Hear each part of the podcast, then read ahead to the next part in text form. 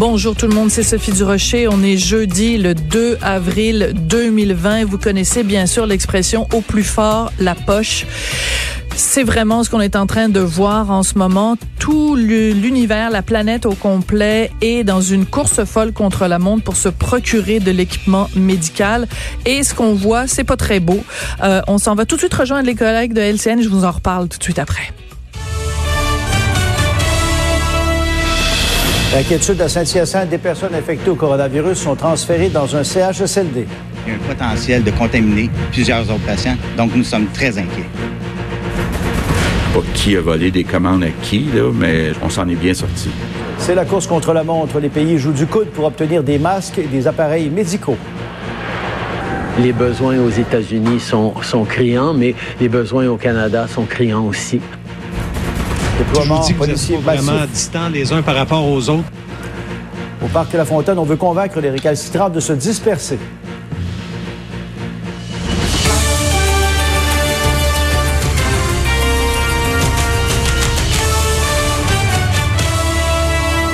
Bon midi, Pierre. Bonjour. Salutations spéciales aux auditeurs de Cube Radio qui se joignent à nous. Pierre, des chiffres symboliques qui sont sur le point d'être franchis dans cette pandémie de la COVID-19. Près d'un million de personnes infectées, 50 000 morts partout sur la planète. On parle de 4 milliards de personnes, la moitié de l'humanité. Euh, Ces gens sont maintenant appelés à se confiner. L'Europe affiche plus de 5 100 000 cas. L'Espagne allait passer la barre des 10 000 morts.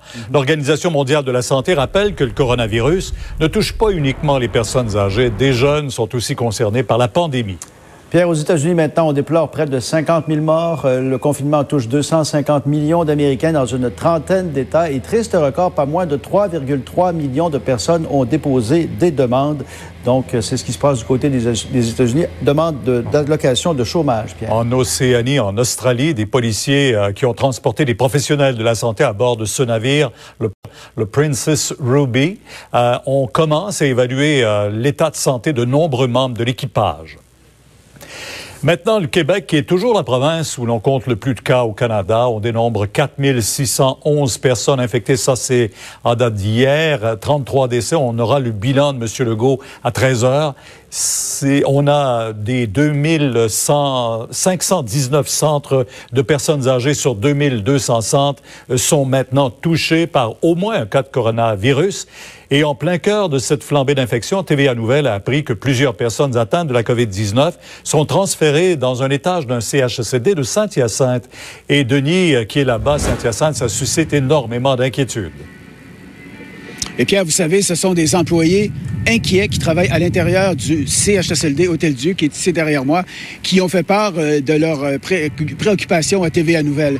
Alors, concrètement, ce qui se passe actuellement, c'est que il y a un département euh, qui est actuellement vacant et ce que la santé publique va faire, c'est transférer ici des personnes âgées atteintes de COVID-19, des personnes qui peuvent être confuses, qui ne respecteraient pas les règles, qui seraient, entre autres, dans des résidences privées.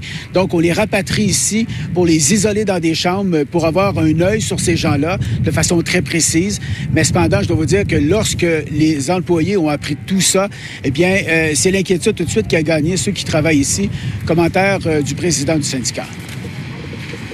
Dans le contexte actuel, on, on est obligé d'admettre des patients de COVID-19, mais l'unité à côté, qui est l'autre demi-unité unité du parc, a des patients d'hébergement. Donc, il y a quand même pour nous une très grande proximité avec le même poste de travail. Mais vient un moment où on n'a pas le choix, c'est ce que soutient la santé publique et elle dit qu'elle est quand même la mieux placée pour intervenir. Exactement. Ce dont on parle, Pierre, c'est 25 lits, selon les chiffres disponibles maintenant, qui euh, seraient occupés par euh, les gens qui vont être transférés ici. Des transferts qui ont commencé. Des employés nous disent qu'il y en a trois déjà qui sont rendus ici à l'intérieur. C'est quand même un très gros CHSLD. On parle euh, de plus de 400 personnes qui résident ici. On écoute ce porte-parole de la santé publique. Le meilleur endroit, là, où tu as le personnel, tu as le personnel qui est bien formé, en plus les équipements pour le confinement, parce que dans les résidences personnes âgées, là, si les gens ne respectent pas les consignes, on ne peut pas les confiner dans leur chambre. Nous, on peut le faire. On est quasiment comme le dernier recours, entre guillemets, là, mais on est équipé pour le faire, ça. Alors, faut le faire, on n'a pas le choix. Oui, c'est vrai, c'est un peu stressant pour le personnel. Oui, c'est vrai, c'est pas évident également pour les autres résidents, mais on a les meilleures pratiques pour s'assurer justement de protéger tout le monde. Alors voilà des gens atteints du COVID-19, Pierre, des personnes âgées qui vont être transférées ici. Et en Montérégie, où je me trouve, 422 cas, c'est le dernier chiffre disponible. Voilà, merci. Le Québec fait tout pour éviter une pénurie de matériel médical, mais Andy, on apprend que des livraisons de masques ont été détournées aux États-Unis. C'est arrivé chez nous, effectivement. Vous savez, Pierre, c'est une situation qui est loin d'être unique ici au Québec. On assiste, et vous le disiez d'entrée de jeu, là, d'entrée de bulletin, à une véritable ruée vers certains équipements médicaux, une sorte finalement de compétition internationale. Et c'est ce qui fait en sorte que c'est extrêmement difficile de se procurer, entre autres, ces fameux masques N95 pour protéger les travailleurs du, euh, du réseau de la santé. Donc, vous voyez ces fameux masques N95. Vous allez voir également une photo. Entrepreneur chinois de Montréal. Quand je dis c'est arrivé chez nous, c'est que cet entrepreneur a commandé des milliers de masques N95 qui, je le rappelle, pour protéger les travailleurs du réseau de la santé.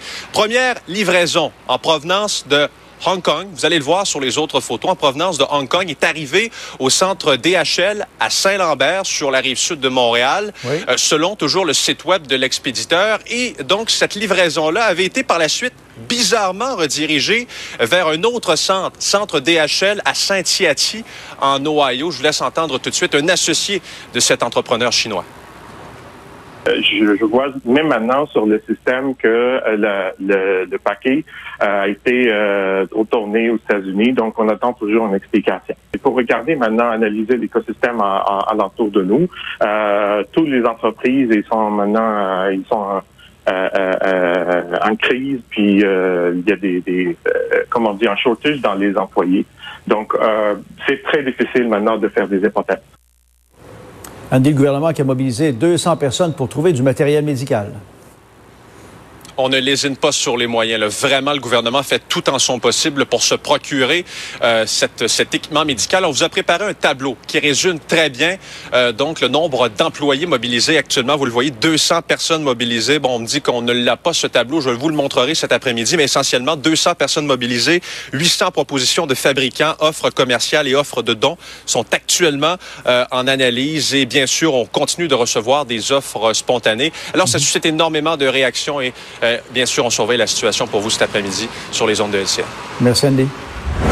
Un peu plus tôt ce midi, le premier ministre Trudeau se disait préoccupé devant ces cargaisons d'équipements destinés au Québec, mais qui sont détournés. Et Michel, ces ministres vont devoir se pencher sur le dossier rapidement.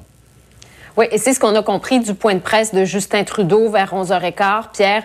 Donc, une situation qui inquiète le premier ministre Trudeau, mais là, il a dit qu'il allait charger ses ministres responsables, par exemple, Bill Blair à la sécurité publique, Marc Garneau. On peut penser également à la vice-première ministre, Mme Freeland, chargée d'étudier cette situation. Mais si on comprend bien, Pierre, ce qu'a dit le premier ministre, c'est qu'il n'était pas du tout déjà en conversation avec l'administration américaine sur le détournement de ces équipements médicaux qu'on attendait ici au pays, euh, que des démarches seront prises. On l'écoute. On est en train de travailler avec les Américains, de suivre, de souligner euh, cet enjeu spécifiquement. Euh, on travaille ensemble, on comprend que les besoins aux États-Unis sont, criants, mais les besoins au Canada sont criants aussi. Euh, et nous devons travailler ensemble pour s'assurer qu'on arrive à contrôler l'expansion de ce, le répandage de ce virus. On sait aussi qu'on n'avait pas beaucoup de réserves. Justement, cette réserve fédérale d'équipement fera l'objet d'un post-mortem. Oui, effectivement, parce qu'hier, la ministre de la Santé, Mme Patti Haïdou, le dit, la réserve fédérale d'équipement de protection était mal garnie, elle a été sous-financée pendant des années. Et là, Justin Trudeau dit, ben, il faudra faire comme dans bien des pays, c'est-à-dire analyser cette situation. On écoute à nouveau le premier ministre bien des gouvernements à travers le monde euh, vont avoir comme réflexion une fois qu'on passe à travers tout ça et on va certainement apprendre énormément de choses par par cette cette expérience, par cette crise. Pour nous, l'essentiel maintenant, c'est de s'assurer qu'on arrive à livrer l'équipement nécessaire pour notre système de santé, qu'on garde euh, cette courbe euh, la plus minime possible pour pouvoir justement s'assurer qu'on ne fasse pas à une situation où nos hôpitaux sont débordés, où notre système de santé ne peut pas soigner les gens qui sont affectés.